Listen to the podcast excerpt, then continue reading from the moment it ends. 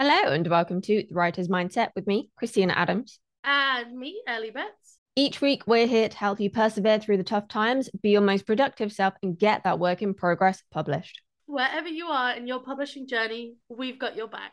Today, we're talking about how to write epic endings.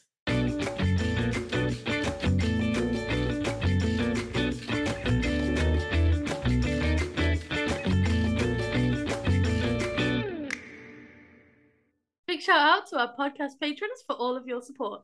As a patron, you'll get early access to episodes, the chance to submit questions for our guests, and access to our bonus series, Healthy Habits. Healthy Habits isn't your typical productivity advice. We're not here to tell you to get up at 4 a.m. and go for a three hour run. Hell no.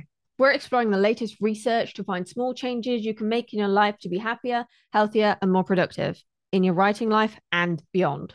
To start developing healthier habits today, come join our community at patreon.com forward slash writers mindset. Before we start, I just wanted to let you know that I've got a new course. It's all about how to write brilliant backstories. We're going to take a look at why your backstory matters, the type of things you might need to know, how to avoid the dreaded info dump, and some common things that may impact your characters' lives, such as their upbringing or their work situation. All this stuff, even if it doesn't make it into your book, is really good marketing content. And let's not forget that it will give your characters more depth helping you with everything from your world building to how much of an emotional relationship your readers form with your characters. And the deeper that relationship is, the more likely they are to keep reading, to read your next book, to read your next series, and to recommend your book to their friends. So if you would like to find out more, visit writerscookbook.com forward slash backstory. And don't forget that podcast patrons get 10% off all our courses at the Writers Cookbook. Today, we are talking about how to write your book's climax or how to write epic endings. This is a really important part of a book. And if you're the type of person like me, where for like, I don't know, 10, 15, yeah, we'll say 15 years, you kind of stopped and started on a lot of projects, didn't get to the end very often, you might struggle with writing that. And there's no shame in that. That's why we're here. Absolutely, and it's definitely something that I am working on uh, whilst writing my first book. And I hasten to add, using some examples as cautionary tales. That not that we'll name any names here. Yeah, we don't want to name and shame, but we want to give you examples of things that left us personally as readers or watchers unsatisfied because it's really annoying. I can't let it go. I'm sorry. No, don't let it go because, frankly, if you have that that epic ending if you have that perfect climax for your story people are going to remember it. People are going to like the story more. People are to going to come back for more if it's a series. It's very important to nail it as well as you can. Yes that's very true. So let's dive into our first tip which is something that's very important to me and everything that I write. This is something I do a lot. Ellie will be familiar with this, and so will my readers. And if you listen to the show, you'll know that I take a character centric approach to writing. And that means that when it comes to the climax of any of my books, but particularly if it's the end of a series, I push my characters really hard, like harder than maybe comfortable. You do like to make them suffer, and it's great. Honestly, it's excellent. It's uh, definitely a good feature of your books.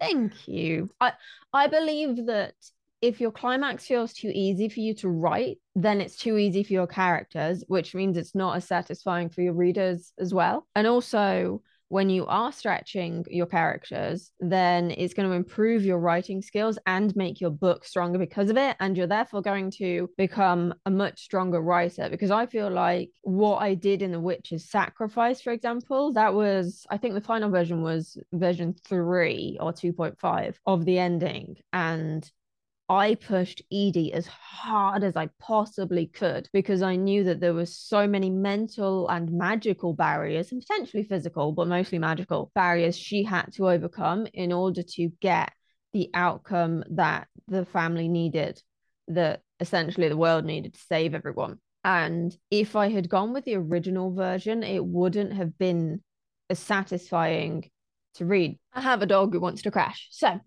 Millie's just turned up to tell you that you need to make sure your ending's really good. It's important to Millie as a dog. Yeah. Yeah. Yeah. Millie knows a lot about storytelling from all the TV we watch together. Isn't that true? So if it's too easy for your characters, it's just not going to be as satisfying for your readers. I'm sorry, dog. I, I can't hold you too heavy. There we go. It's not about being super twisty and unpredictable and trying to outsmart everyone. It's not about being the smartest person in the world because the smartest person in the world is not the one who has the most convoluted plot or uses the biggest words. It's the person who does things clearly and almost triggers that aha moment in your readers. Absolutely. Yes, I agree. You don't have to have fancy words to make a good story or to make a, a book worth reading. It's about the characters. Like, if it's a plot centric book, even then, I don't think you have to be super smart with it. And we're going to cover twists and baits and switches and stuff later. But even if you're writing something plot centric, if it's too easy for your main character, even if they're the smartest person in the world, it's still kind of shit. And this actually reminds me a bit of a conversation my boyfriend and I were having last night. We were talking about Marvel and the possibility that they might bring in Doctor Doom to the future films now that Disney's got the rights for Fantastic Four again. And he was saying that in one of the comic book iterations, Doctor Doom defeats Thanos. And I was like, but how? Doctor Doom doesn't have any powers. Thanos is a purple alien. And he said, Yeah, but it's about how intelligent they are. And they have to come up with a really great plan and then execute that plan. And that's kind of what you want to do with your books is you want to give your character that really great plan that shows them to be the smartest person in the world, even though they're twisting themselves into all sorts of different weird, awkward positions to get there. I like that. I've never thought about it that way before, but just thinking about some of the endings that, that come to mind when you say that, that makes sense. You've got to outsmart them. That that's really satisfying to read and to watch. You know, it's it's a good way to do it. Exactly. And if you think about it, that's kind of what happens in Endgame, which Ellie still needs to watch, because it is the smartest person in the room who defeats Thanos, it's not the person with the most powers. And certainly in the superhero genre, I do think that's important because it's very easy for it to become all about the magic and powers and look what I can blow up with my mind. And so, certainly some of it is going to go in that direction. But it is deeply satisfying knowing that someone with very human traits and very great technology and a brilliant mind can still overcome someone like Thanos or Batman can defeat Superman, that sort of thing. It grounds it particularly in a genre that is inherently not grounded at all. Yeah, I know you keep having a dig at me for not watching Endgame all those uh, the, the big movies, but I think I got bored of those superheroes. The stuff I've been watching Marvel wise is like Moon Knight, which I really enjoyed, Ms. Marvel, which I really enjoyed. It's those grassroots kind of more relatable characters that I've been getting more out of recently. But maybe I'll watch Endgame and stuff eventually. I think it's worth watching them if nothing else and to analyze how they do it and because it will make some of the things and the references that happen in the later TV shows make sense. I've seen some of the TV shows. I absolutely adore WandaVision. I've got some posters to go on my wall that I keep forgetting to put up, and I enjoyed Moon Knight. I'm behind on some of the others purely because I'm binge watching comfort shows. But I got bored of origin stories. That was my issue. I like that the stakes are getting bigger and the characters are being pushed harder because you know, there's a reason that Spider-Man, um, whatever the first one was, Homecoming, I think, wasn't an origin story because they knew people were bored of Spider-Man origin stories, right? Yeah, that that particular origin story has been done once or twice. So I can understand that. I don't know. I kind of like an origin story. I like I like that point where the character goes from their normal, everyday, boring human life to oh shit, now what do we do? I've got to deal with these powers, I've got to work out these enemies, I've got to work out how to live in this whole new world. And I quite like that little section. Yeah, and I think now that they've got more diverse characters, it's more interesting again because there are yeah. different elements to it that they couldn't explore before. And certainly when I read paranormal women's fiction, I do enjoy that element of how they get to grips with their powers and stuff. And the series I really enjoyed last year and finished this year, you know, the first few books were her getting to grips with her powers. And then kind of if you treat it as like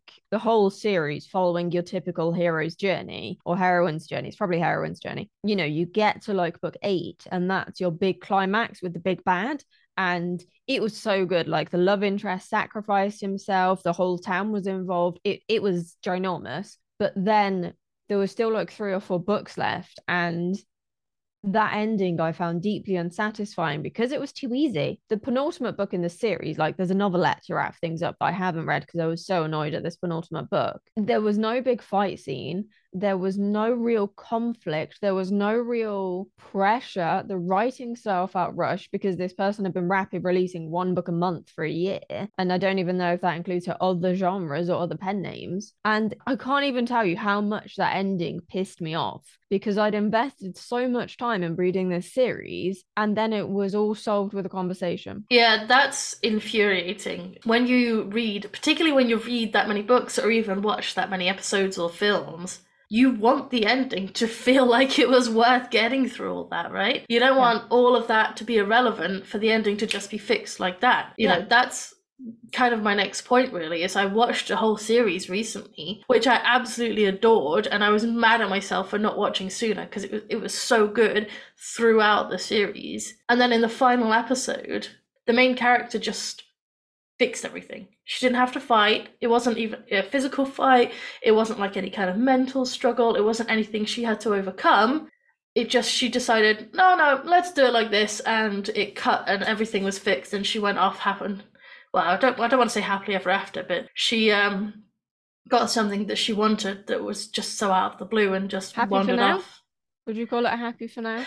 Yeah, I guess it's a happy for now. I mean, I don't want to. I don't want to give specifics. Like you said, we don't want to name and shame anyone here, even if it is a big company that I'm referring to. I don't want to name and shame, and I don't want to put people off. But I found it so unsatisfying for her to just decide everything was fixed and just wander off into the distance, happy and satisfied, and not having to have fought for any of it. And it's that's that was just a fizzle. It wasn't a climax. It was just a fizzle, and that left me very unsatisfied. Yeah, I can imagine because I saw the first episode of that TV show that you're referring to, and it did feel easy for the character. Certainly, like there were some great lines of dialogue in it, and I enjoyed that first episode. But certainly, compared to some of the ones in the same genre, what the character went through in that first episode, like they weren't pushed as hard as other characters were because they wanted to get past that and get into the more genre stuff,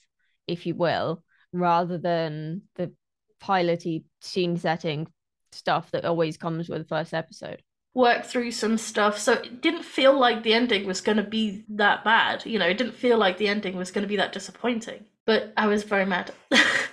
and I have a friend who is also a listener, and I hope he hears this and he'll know exactly what I'm talking about. But we had a big argument, well, big discussion about it, and he really liked it. And I was just like, how? How can you like this? It's got X, it's got Y. Oh, should I say it's not got X? It's not got Y. It's not got Z, you know. And um yeah, he still thinks it's great and I still think it was terrible. And we're gonna probably um have many arguments about this ending forever. So if you're listening, you know who you are.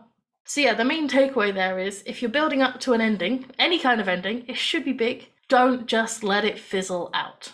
I think that ties really nicely onto our next point, which is that you want to have them overcome something. Like, generally, it has to be their fatal flaw, for example. Like in a romance, it's often someone is afraid of love for XYZ reason, and they have to overcome that with like some sort of big romantic gesture to then get their happy for now or happily ever after. It it doesn't have to be a big epic fight scene. I think that can be the misconception. Like if you're writing some genres like fantasy, particularly epic fantasy, probably does have to be a big fight scene because otherwise it's not going to feel as satisfying. But if you're writing, like I say, something I hasten to say smaller, but something more grounded in the real world, then it can be something mental. And that's something that I do in the What Happened In series and also in the Hollywood Gossip series. You know, there are no fight scenes in that. Well, I do have one character get beaten up, but like it's not that's not part of the climax. That's the main character overcoming, not main character. That's a character overcoming something. And I do think that it is harder to write when you're overcoming something psychological because, being entirely honest, a lot of us haven't overcome our own psychological barriers. And if we haven't done that, how can we write that for our characters?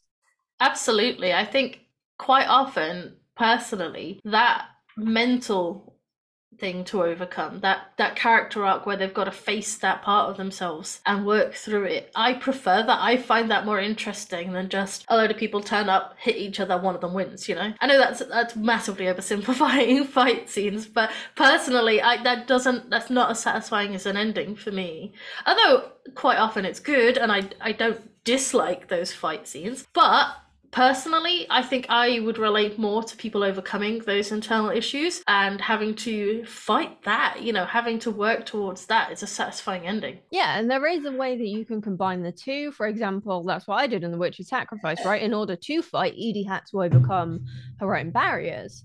Um, it does require a bit of a mind fuck, which is why I would recommend obviously keep listening to this podcast episode and also checking out Sasha Black's book 13 Steps to Evil because that really got me thinking about how easy I was making life for my characters at the climax and how if I did the rewrite even though I didn't really want to do the rewrite it would be much more satisfying for me and also for readers. And based on the reader response I do think it worked. Not to brag or anything. That sounded really big then It didn't sound big headed because you're right, it did work. It was really satisfying ending. There was that build up almost throughout the whole few last few books, as you said. That build up was there, and that ending felt satisfying as a reader. It felt you know what's difficult. even funnier? Hmm? You know what's even funnier? I didn't plan for that ending, obviously, because I rewrote it. But I realized retrospectively I'd been leaving the breadcrumbs since book one. Yeah, and I had no but- idea. See, your subconscious writer is even better than your conscious writer, and you just yeah, don't know. pretty much. Yeah. I, I think that's the interesting thing is the fact that I'd left these breadcrumbs. So on some subconscious level, I knew I had to do the thing that happens at the end of book four. And I I kind of needed to hear it from Sasha to actually take that leap and go, oh yeah, I've got to do this. But the hard part then wasn't doing the thing, it was getting them out of that situation and making I've- it hard enough. I've done that a few times where I've read a sort of writing craft book, particularly when you read someone who's really great like Sasha Black. You know, we're big Sasha Black fans over here. But you read that book and you think, oh, of course you have to do it like that. I knew this. I, I knew this somewhere deep down. It's not, I wouldn't say it's obvious, but you, you know, it's one of those things you think, oh yeah, of course. But sometimes just reading it in that format or just, you know, experiencing, it's not even just reading, sometimes writing courses and stuff do the same thing. You go, oh yeah, of course I have to do it that way. Why wasn't I doing it this way? Like my backstory course might trigger that kind of thought process. Oh, I see what you did there. I set you up for that little plug perfectly and completely accidentally, but yes, that's exactly right. And your backstory informs your character arc, and the character arc you want your character to have should inform your climax because your character arc is all about these little challenges that they have that forces them to start facing their fatal flaw. And at the end, in the climax, it should be that moment where they overcome that fatal flaw and it's no longer fatal. Or if you're going for something a bit more sad, then maybe that it, they don't overcome it and it's essentially what kills them or ruins their life in a different way. Everything's connected, look. It all makes sense.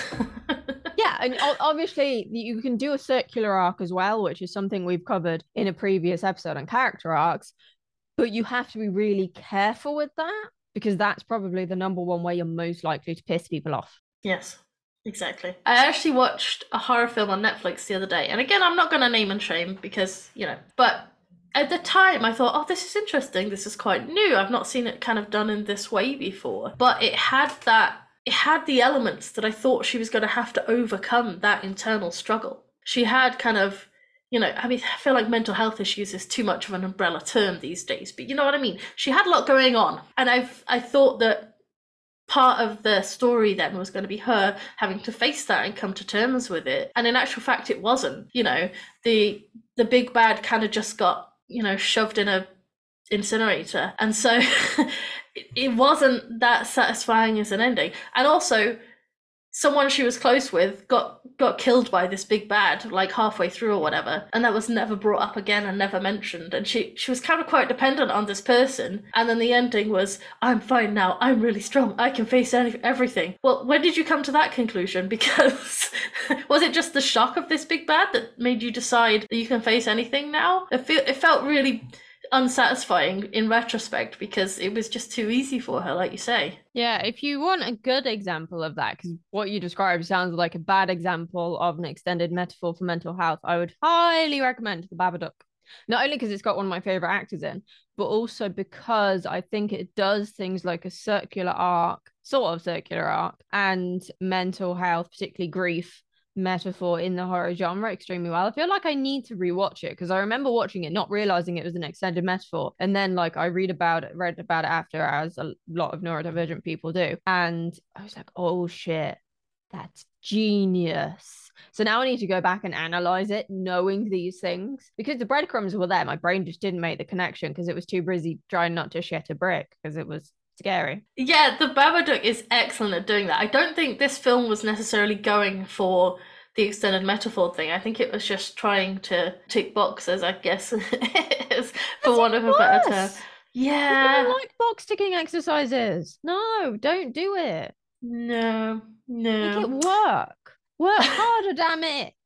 Yes, if you're gonna, if you, your main character has mental health issues, then have it there for a reason. Don't have it there for the sake of it. You know, people don't have mental health issues for fun. Like it's not some like hobby. you know. Favorite, my favorite pastime, depression. Um, no, don't do it like that. I think I just broke Christina. You did. but uh, that brightened my bad mood. we're, we're at that point now. We're joking about depression. That's mean, that's the state like, of the world. totally honest, I am of the mindset that if you don't laugh, you'll cry. so Yeah. I make jokes. Like I have a dark sense of humor. It's in my books, you know. So I, you can even see on camera, my eyes are watering from like. really, you, your point.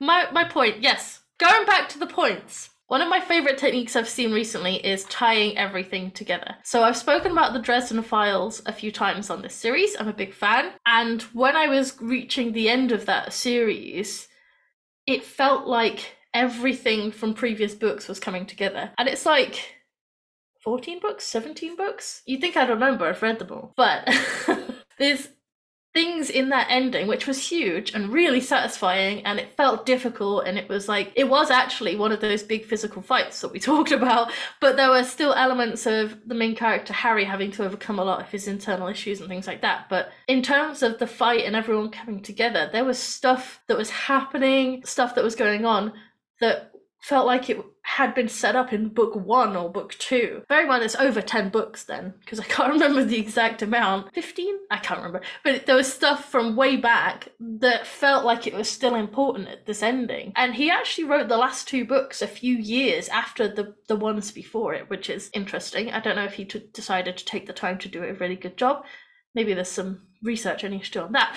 But there, there were lots of elements coming together, and that felt really satisfying. You don't want your ending to feel completely out of the blue. You don't want your characters facing a big fight and they just find like magic weapons from out of nowhere and all these easy things. You know, you don't want. There's a word for it where they have this magical thing that just fixes everything. What's it called? Deus Ex Machina thing. Did I mispronounce that? You know what I mean? You don't want it to be I have no idea how to pronounce it either. I was about to Google it.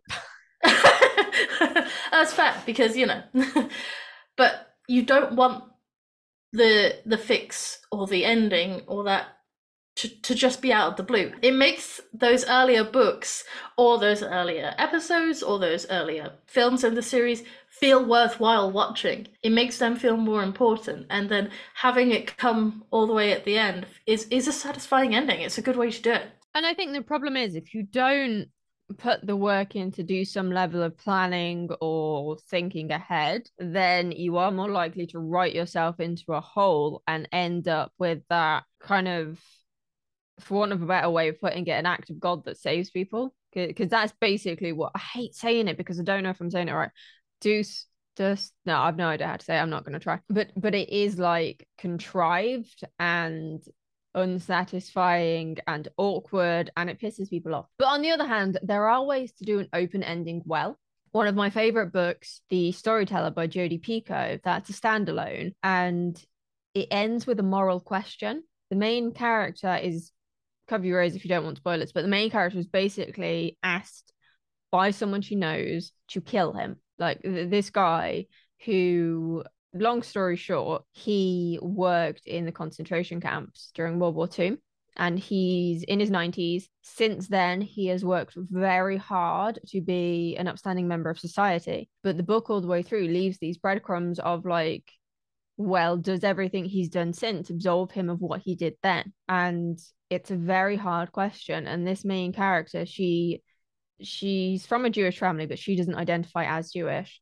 And she is asked to kill the character and it ends basically in that scene you never know if she does it or not because it's it puts the question to the reader. It's about what would you do? It's not about what the main character would do. And I think that that is something that not many writers could pull off, but that Jodi Picoult's readers do expect because she does raise a lot of moral questions. She does do a lot of research. She is also from a Jewish family, but doesn't identify as Jewish. And yeah i i think it's just a very powerful ending that has always stuck with me and i'm notoriously bad at remembering other people's stories.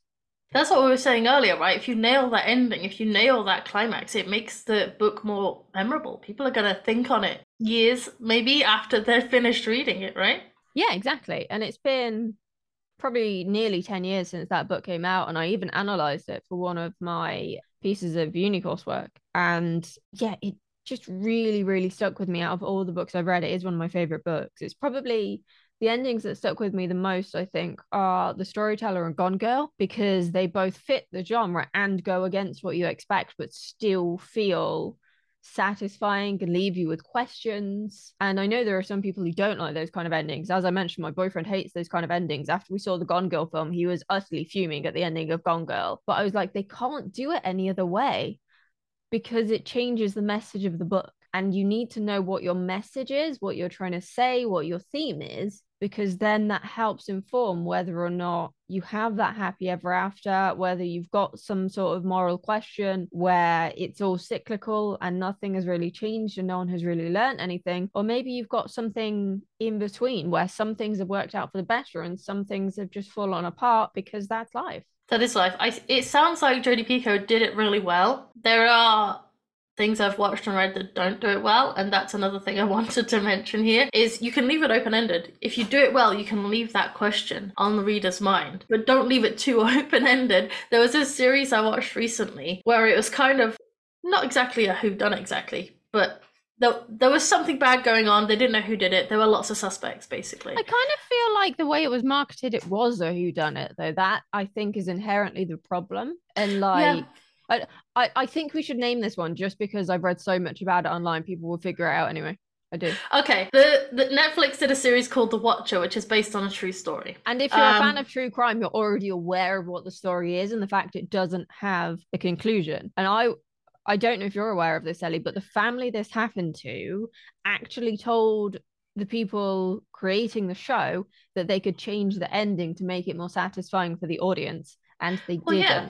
Well, because at the moment, yeah, you spend the whole series thinking maybe it's person A, person B, person C, and they've kind of they kind of set it up as red herrings all the way through, as it could be any of them. So on the last episode, you were expecting to find out who did do it, who done it, um, and they don't tell you. They just leave it as if it could have been any of them, could have been none of them, could have been someone completely random, could have been made up, could have been a ghost. Do you know what I mean? Not, probably not a ghost, but you know what I mean? It they don't in any way suggest who it could be, and they certainly don't give you the satisfaction of telling you who it was. And also they added a load of stuff in that wasn't real. Like there's I can't remember the actual true crime story to be honest with you, but they added all these tunnels under the house which apparently weren't in the original house. They're not. No. Um, I'll see if I can find it. But there is yeah. a really good podcast that I watch. I watch. I listen to. We can watch it. It's on YouTube as well. Called the Casual Criminalist. No, yes. Casual Criminalist. That's I don't know why that's hard for me to say. um, and that's how I know about this and how even though I've not watched it, I am aware of what happened and how true or not true it is. That and also I waited because I wanted to see what the ending was from other people talking about it because I knew there was no ending to the actual story. So I thought, well, how can it be a satisfying TV show? Yeah, and I, it's not. I binged it all in one day. That's how good the rest of the episodes were. That's and then I finished I finished it and I messaged you. I like, I need you to watch Watcher. I finished it and I'm mad about the ending. yeah, I don't, I don't want to watch it. Like, well, well, there's an element of me that does, although I'm kind of bored of watching crime at the moment. That's why I've been binging Drop Dead Deep. Drop Dead Diva is still kind of crime, but not the same. anyway, just not feeling that kind of thrillery stuff at the minute. And also, like everything I've heard has just said like it's really good, but then because it's so good it builds up your expectations almost like lost or heroes did back in the day and then it shits a brick because they didn't know how to end it the cast were great I really enjoyed the cast. It was like nice and moody. I loved all the like the the it felt really high budget as well, which was nice. And it was like re- I don't know if drama is the right word, but it's kind of like a, a really good dramatization of the story. I think that was really well done. I'm just still mad that the ending they just went, yeah, we don't know who did it. We're not going to suggest who did it. You know, we're not going to take advantage of that creative license and you know say X person did it. But yeah, I just I finished it. I was like, oh, that's disappointing. Yeah, and I think certainly from what I've seen or read, there weren't any breadcrumbs to help you figure it out either. There wasn't anything to like be, oh yeah, it's probably this person, but we're not going to spoon feed you and tell you who it is. Like there was nothing to help you kind of fill the gap or. Well, um, it was even worse than that, they kind of suggested it was each one of them in different episodes, kind of thing. Not in that kind of black and white way. It's not like in this episode it's Big Mo. In this episode it's what's his face. I don't think her name was even Big Mo. It was Big something. I don't know. But do you know what I mean? It, it made out like it was loads of different people. There were red herrings for each different culprit or suspect, should I say, throughout. And then at the end it was just like meh. That's yeah. Infuriating. I don't have words. Like no words. No words. No. Don't do that, lovely, lovely writers, lovely listeners. Don't. Yeah, because it, it breaks that trust. It ruins that relationship you've established with your audience, right? And sometimes you can damage that and then it never repairs and that person never comes back to you because you damage that trust so much. Exactly right. Because if you make out like you're gonna reveal who a I don't want to say killer because they didn't kill anyone. Did they kill anyone? I've forgotten it. But you don't want to spend that whole time as if you're gonna reveal the big bad and leaving red herrings as to who it might be to then not do it. That that just yeah breaks the trust, like you say. Especially when the whole premise of the show or the book is based around that question, whether it is a book or an episode of a TV show or a series of a TV show, if you ask that question at the very start and it is the question that is asked even in the trailer, you have to answer it. I'm sure I saw on Amazon the other day that they've done a book of the series as well now. And I wonder if it's don't quote me on this because now I'm questioning my memory, as you know. But I wonder if they've done it literally like scene for scene of, of the series or if they have actually utilized that creative license and pinned it on someone. No, I think it will be a novelized version of the TV show because they usually are. How disappointing. Let's move on. Like, like what what you tend to get is sometimes more of the psychology and inner monologue, but the general plot points are the same. Yes, very disappointing. Moving on to our final point, then, I wanted to spend some time talking about the difference between a plot twist, which is a good way to end a book, and a complete bait and switch. Now, the two may seem similar, but there are differences in the way that the reader or the audience will respond. So, the plot twist, for instance, may come as a surprise when it's first revealed, when it's first read, but in actual fact, the reader will think, oh, that does make sense because you've left all these breadcrumbs throughout the story. And so even if they didn't see it coming, it will make sense upon reveal. Although some readers will see it coming, and that's okay. That's okay. It means you've left some breadcrumbs. Some readers are going to work it out. If everyone works it out, then maybe you've left too many breadcrumbs. You need to pull some of those back, put them back in your little breadcrumb bag. But most people are not going to work it out, and that's good. You don't necessarily want them to. The difference between that and a bait and switch is the bait and switch will leave those breadcrumbs all the way through as if it's going to be that particular ending, and then just change it. It comes completely out of the blue. It doesn't make sense. Those breadcrumbs are no longer relevant. Bad breadcrumbs. And then the reader, or the watcher, I should say, no, not the watcher, the reader the reader is left feeling like, where the fuck did that come from? Because that's not satisfying then. It doesn't make sense. And there are some big name TV series that have tried this recently, and it's just pissed everyone off. People don't really enjoy the bait and switch. It may feel like clever writing at the time, but you don't want to completely surprise all of your readers. That's in my opinion, bad writing because it shouldn't be that much of a surprise. You should be working up to something that feels like it makes sense, not working up to something and then have a big surprise at the end that no one wanted or was expecting. Exactly. Like you say, it's not clever writing. And the show in question, I do think it's another one we should name because everyone's going to figure it out. Go on then. We, we've named and shamed this writer anyway. Oh well. Oh yeah, fair point. Um, Different in the books, but it it's a Game of Thrones, and I haven't seen it. I stopped after about season two or three. I, I struggle with epic fantasy anyway, some people know. And yeah, at, at, the time, I knew a lot of people who watched the show. I worked with some die-hard fans, and the sheer level of disappointment coming from those people because of the level of bait and switch and the fact it didn't feel as twisty as what had happened in season one. Season one, the twists were done well and season six was it? I think didn't have as much thought i don't think. I don't know how much time they had to put it together but i am aware that the showrunners wanted to move on and george r r martin would have given them materials so that they could keep going and he i believe he offered to help them and they just wanted to get it out of the way essentially. And i think that's the same issue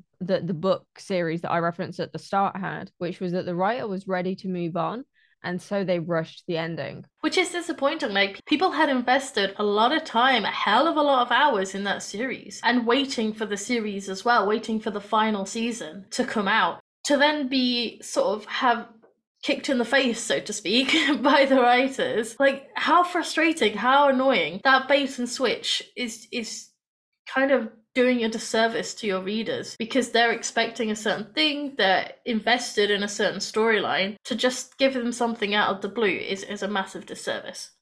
I agree. And I think this goes against a lot of wisdom in terms of sales, but not in terms of creativity and reader loyalty. But you are better off taking a step back from that series than half-assing the ending or making it unsatisfying because the last thing you want to do is let your readers down because they are the people who trust you with their money and their time. And if you break that particularly when you've when someone's invested you know six seven however many years 10 20 books in you if you let them down after that scale of investment there is a high chance they're not going to come back and they're going to remember that level of disappointment. They're not going to remember how much they enjoyed the journey Exactly. And the other thing is, if they hated the ending that much, they're going to tell all of their friends they hated the ending. If they're on social media, they're going to post it on social media that they hated the ending. And then, even though you can't see the power of that word of mouth, so many more people, even if they've not read any of the series, are going to be put off. Your series going to be put off you as an author because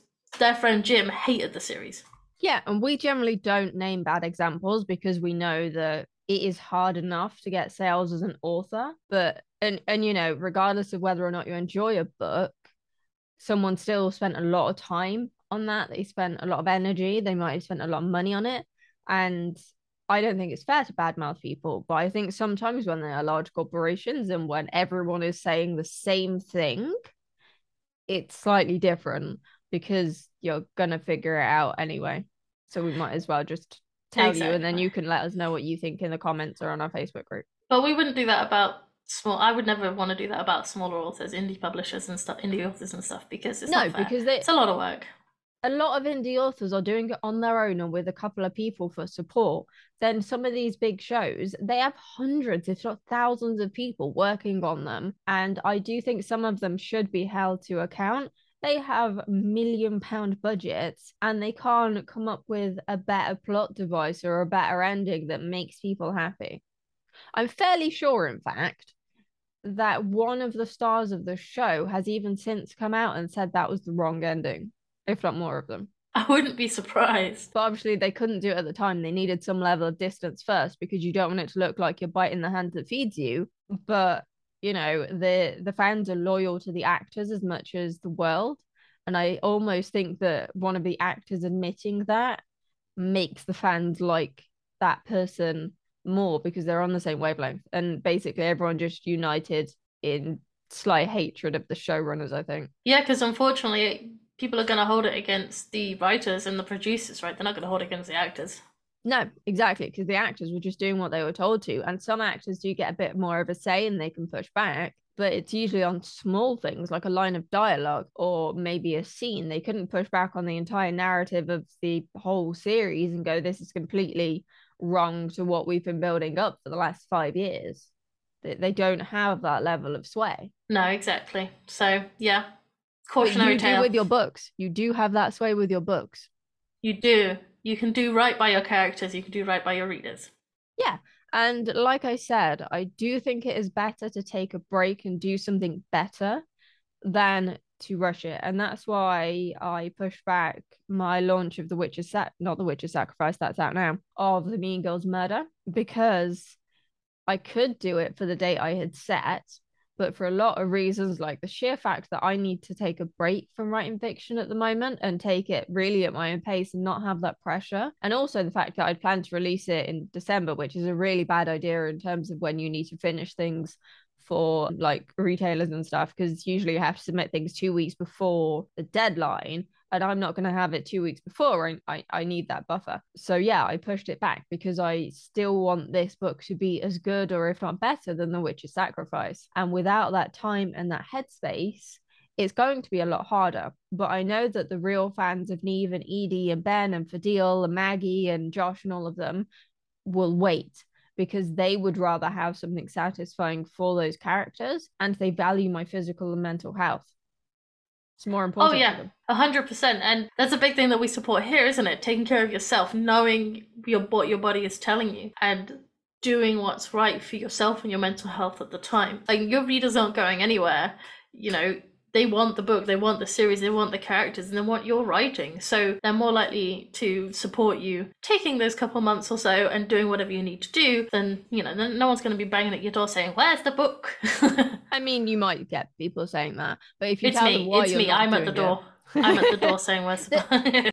like I'll be honest, you may lose some readers because there are people who binge read and then don't connect with you via email or on social, so they don't know what's going on and then they forget about the next book. But your hardcore readers become invested in you as a person, they become invested in your characters as people, and so they are much more likely to understand. And they are also the people who spread the word about your books when it comes out. And it is those types of readers that build a career not just the people who read casually and then forget about you, which is uh, what a lot of people will do. But if you've got a lot of people doing that, then maybe it's time to think about your approach to writing. That's a that's a big topic for another day. Jeez, Yes. drop the bomb. Sorry. Sorry. We'll see you Mm. next week. Bye No, we won't. No, this is the last episode. Oh my goodness! What a climax for 2022. Mm, Not that we did You that see what I did there?